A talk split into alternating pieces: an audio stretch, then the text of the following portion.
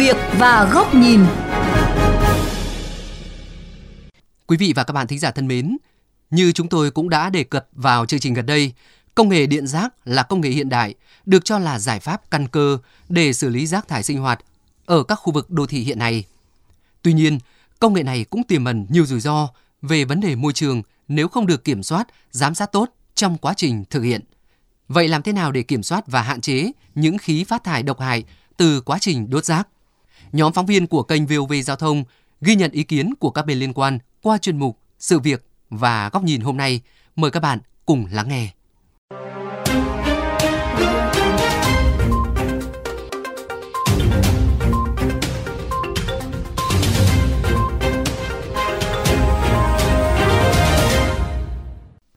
là người trực tiếp tham gia hội đồng đánh giá báo cáo tác động môi trường, dự án nhà máy đốt rác phát điện Thiên Ý. Ông Đỗ Thanh Bái, Tổng thư ký Hội đồng trách nhiệm xã hội tự nguyện trong các doanh nghiệp hóa chất cho rằng, mặc dù nhà máy Thiên Ý sử dụng công nghệ tốt nhất hiện nay của châu Âu và đáp ứng đúng các quy định của pháp luật hiện hành, song cá nhân ông vẫn còn nhiều băn khoăn. Đơn cử như việc kiểm soát chất thải rắn nguy hại phát sinh từ quá trình xử lý dioxin và furan hay về vấn đề bụi theo như cam kết của cái DTM này đều lọc bụi đến 99% mà trong cái một phần trăm này thì chủ yếu lại là bụi mịn, thì đây cũng thực sự là một vấn đề mà cơ quan quản lý nhà nước cũng như là chủ đầu tư cũng phải cân nhắc để xem làm sao giảm tiếp tục được cái này. Tiến sĩ vật lý plasma Doãn Hà Thắng cho rằng Việt Nam nên tham khảo các bài học kinh nghiệm của các quốc gia trên thế giới để quản lý giám sát hoạt động của các nhà máy xử lý chất thải Đơn cử, năm 2020, Trung Quốc có 400 nhà máy đốt rác với tỷ lệ đốt là 47%, tăng hơn 4 lần so với 10 năm trước. Quốc gia này hiện đang đối mặt với thách thức trong việc kiểm soát ô nhiễm khí thải thứ cấp do hiệu ứng nhớ của bộ lọc khí ướt trong các nhà máy tái giải phóng khí dioxin furan.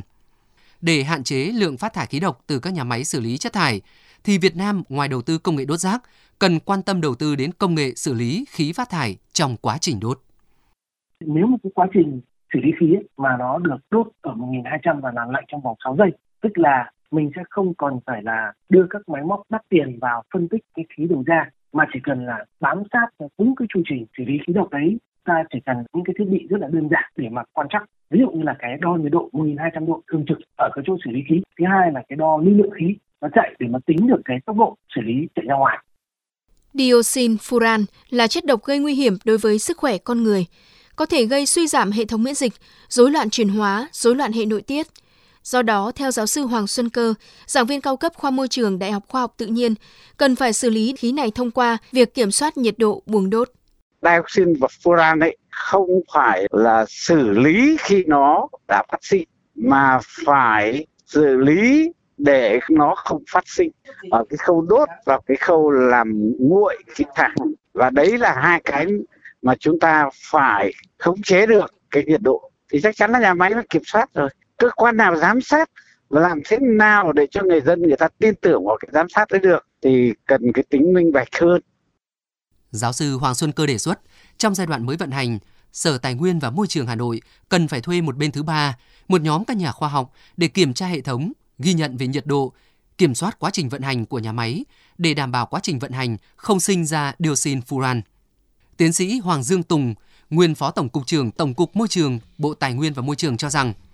theo kinh nghiệm quốc tế, các nhà máy xử lý chất thải công suất càng lớn, càng cần phải chú ý và thắt chặt hơn đối với những quy chuẩn, tiêu chuẩn về khí thải, chất thải.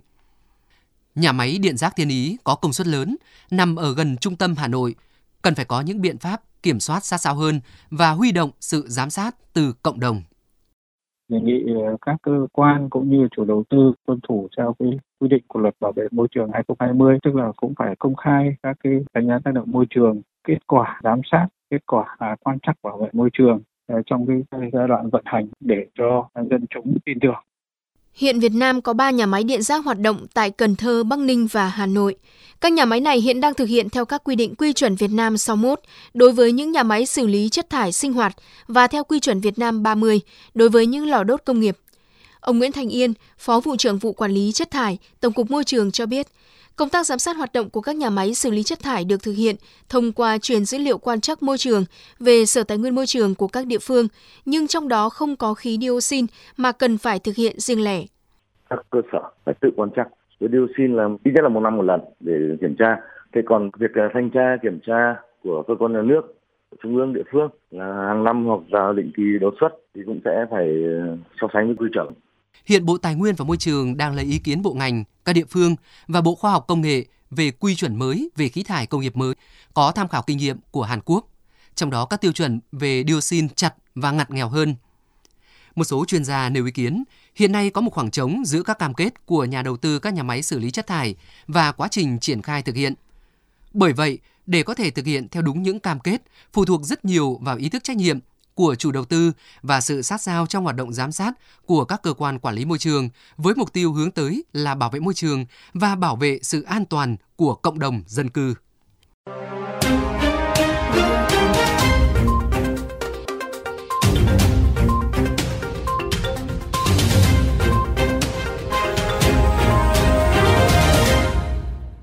Thưa quý vị và các bạn, số lượng chất thải rắn phát sinh hàng ngày tại các đô thị có xu hướng ngày càng tăng.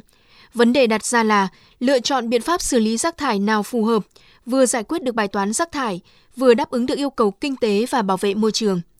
Tiến sĩ Trình Thị Thắm, giảng viên khoa môi trường Đại học Tài nguyên và Môi trường Hà Nội, chia sẻ góc nhìn với VOV Giao thông qua bài viết có nhan đề Minh bạch kết quả quan trắc khí thải, huy động giám sát cộng đồng.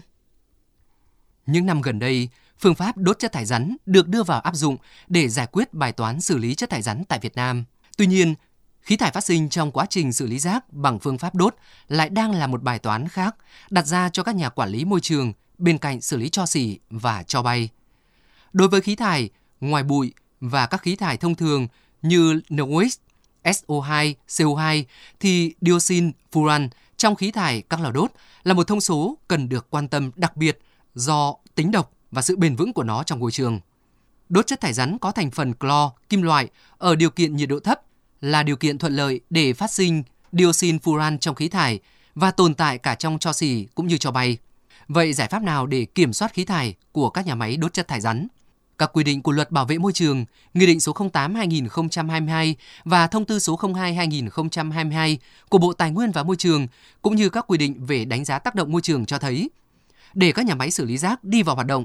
nhà đầu tư phải thực hiện đầy đủ các yêu cầu về đánh giá tác động môi trường, tham vấn cộng đồng và chuyên gia về báo cáo đánh giá tác động môi trường cũng như công khai toàn bộ báo cáo đánh giá tác động môi trường để đảm bảo tính minh bạch và sự giám sát chặt chẽ của không chỉ các nhà quản lý mà cả cộng đồng dân cư.